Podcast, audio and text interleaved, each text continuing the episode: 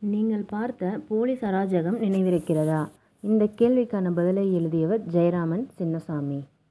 அப்போது எனக்கு பத்து அல்லது பன்னிரெண்டு வயதுக்குள் இருக்கும். அதாவது ஆயிரத்தி தொள்ளாயிரத்தி அறுபத்தி மூணிலிருந்து ஆயிரத்தி தொள்ளாயிரத்தி அறுபத்தைந்து. முதுகுலத்தூர் காவல் நிலையத்துக்கு விசாரணைக்கு அழைத்து வரப்பட்ட ஒருவர் இன்ஸ்பெக்டரையும் போலீசாரையும் தாக்கிவிட்டு தப்பிச் சென்று விட்டதாக ஒரு செய்தி.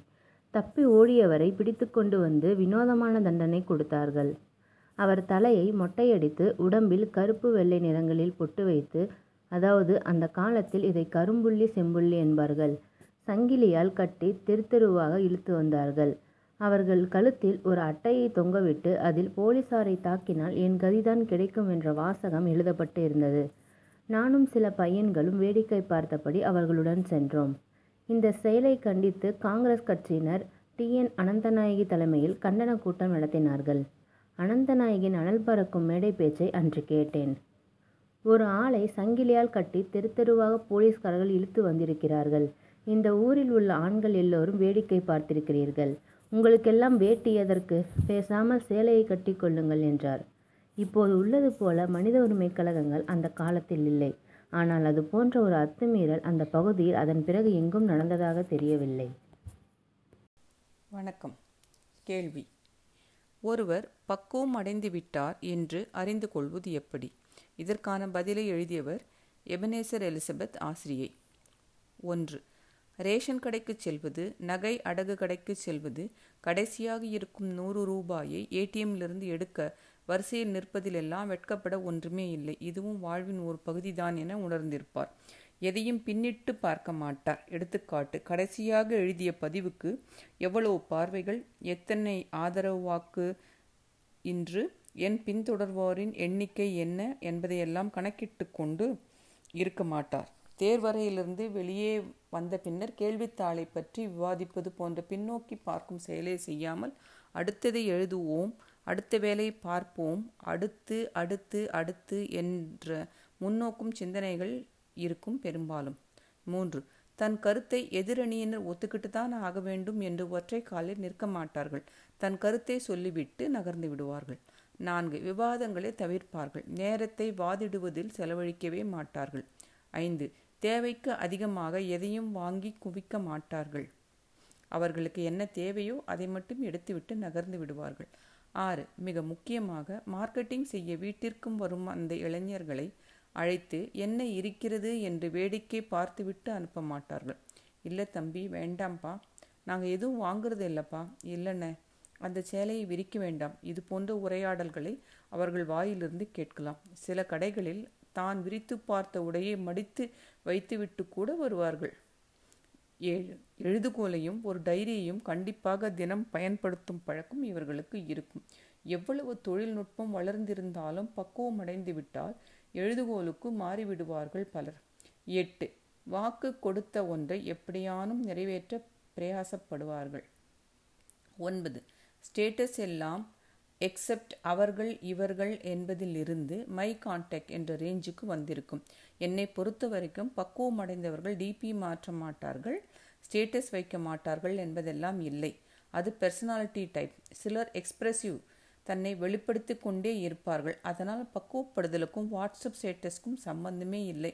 நாமளும் தான் இன்ஸ்டா டிக்டாக் பக்கமெல்லாம் போகிறதில்ல உடனே பக்குவப்பட்டுட்டோம்னு அர்த்தமா? இல்லைப்பா. பத்து.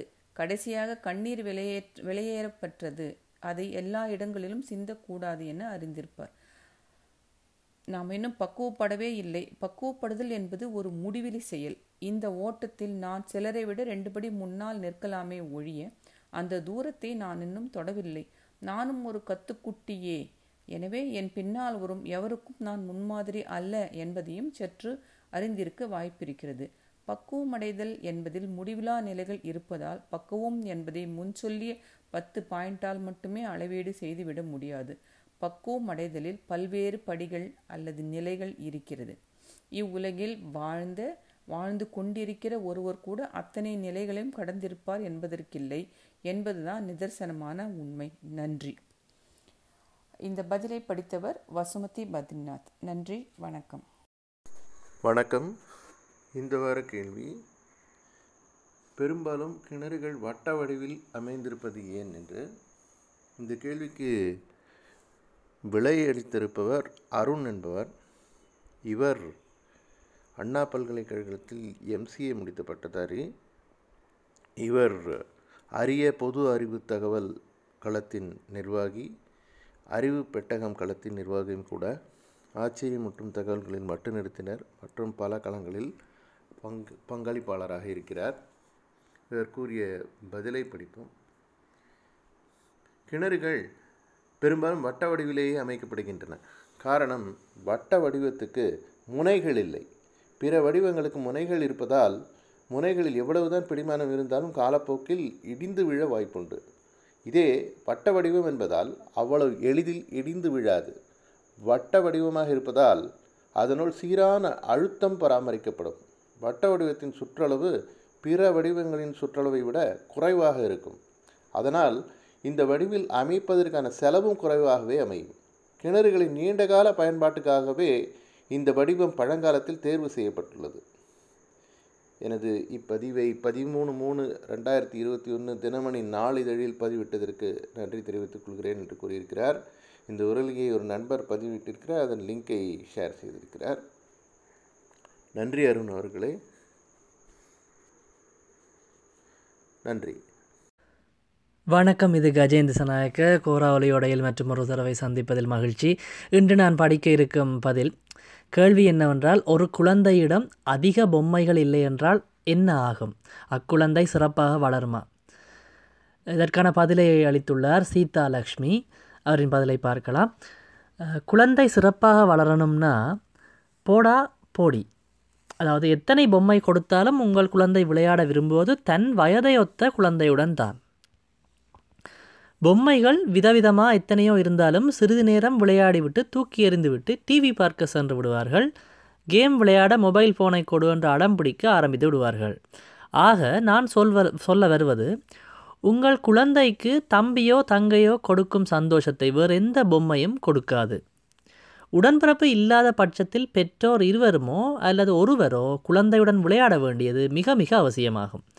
நிறைய பொம்மைகளுடன் விளையாடும் குழந்தைகளின் மனநிலையில் ஏற்படும் மாற்றங்களாக கவனச்சிதறல் மனிதர்களுடனான தொடர்பு குறைவு பேச்சுத்திறன் குறைபாடு கற்பனை திறன் குறைவது. சில குழந்தைகள் எரிச்சலான மனநிலையில் இருப்பர். பொம்மையை கைவேறு கால்வராக பிரிப்பது எல்லா பொம்மைகளையும் தூக்கி எறிவது. ஓரிரு பொம்மைகளை வைத்து விளையாடும் போது கற்பனை திறன் அதிகரிக்கும். மூன்று வயதுக்கு மேற்பட்ட குழந்தைகளுக்கு இது போன்ற விளையாட்டுப் பொருட்கள் மிக சிறந்தது. அதாவது ஒரு டூல் செட் ஒன்றை அவர் காட்டியிருக்கின்றார் ஒரு நிழற்படம் ஒன்றில். வெகு நேரம் ஒரே பொம்மையை வைத்து விளையாடுவதால் பின்னாளில் ஒரு வேலையில் தொடர்ந்து கவனம் செலுத்த வழிவகுக்கும். வீடு பொம்மை கடை போல் காட்சியளிக்காமல் நேர்த்தியாக இருக்கும். அடிக்கடி வெளியில் போய் மற்ற குழந்தைகளுடன் விளையாடும். வேலையும் செலவும் குறைவு. இப்போதைய நிலவரப்படி பெற்றோர்கள் ரொம்ப விவரமாக இருக்கிறாங்க. அதிக பொம்மைகளை குழந்தைகளுக்கு வாங்கி கொடுக்கறதில்ல. குழந்தை பிறந்ததும் அத்தையோ சித்தியோ ஒரு டெடி பியர் வாங்கி கொடுப்பாங்க. அதை வச்சு விளையாடும் குளிக்க வைக்கும் சாப்பாடு ஊட்டும் மேக்கப் செய்துவிடும் மடியில் வைத்து டிவி பார்க்கும் தன்னோட தூங்கவும் வைத்துக்கொள்ளும் அப்புறமா அம்மா வாஷிங் மிஷினில் போட்டு துவைத்து உலர்த்தி கொடுத்துருவாங்க. ராமாயணத்தில் சீதாதேவி வளர வளர சிவதனுசு வளர்ந்ததே அதே போல் இந்த குழந்தை வளர வளர டெடியும் வளரும். பெற்றோரோ உறவினரோ பிறந்த நாள் பெருசாக கொடுப்பார். ஒரு பொம்மையே சைஸ் சாஃப்ட்னஸ் கலர் பொறுத்து ரூபாய் ரெண்டாயிரம் முதல் பத்தாயிரம் வரை இருக்கும். ராமாயணத்தில் சிவதனுசை வைத்து திருமணம் முடிவாகும். இப்போ சில அப்பாக்கள் தன் மகளுக்கு உயிருள்ள டெடியை அதாவது மாப்பிள்ளையை தேடி தேடி வாங்கி கொடுத்துட்றாங்க. செல்லமாக வளர்த்துட்டாங்களே. இப்போதெல்லாம் புதிதாக வீடு கட்டுபவர்கள் pooja room store room dressing room என்று தனியே வைத்துக்கொள்வது போல் டாய்ஸ் ரூம் என்றும் சேர்த்து கட்டிக்கொள்கிறார்களாம் இவ்வாறு அவர் தனது பதிலில் கூறியிருக்கின்றார். பதிலை படித்தமைக்கு நன்றி. வணக்கம்.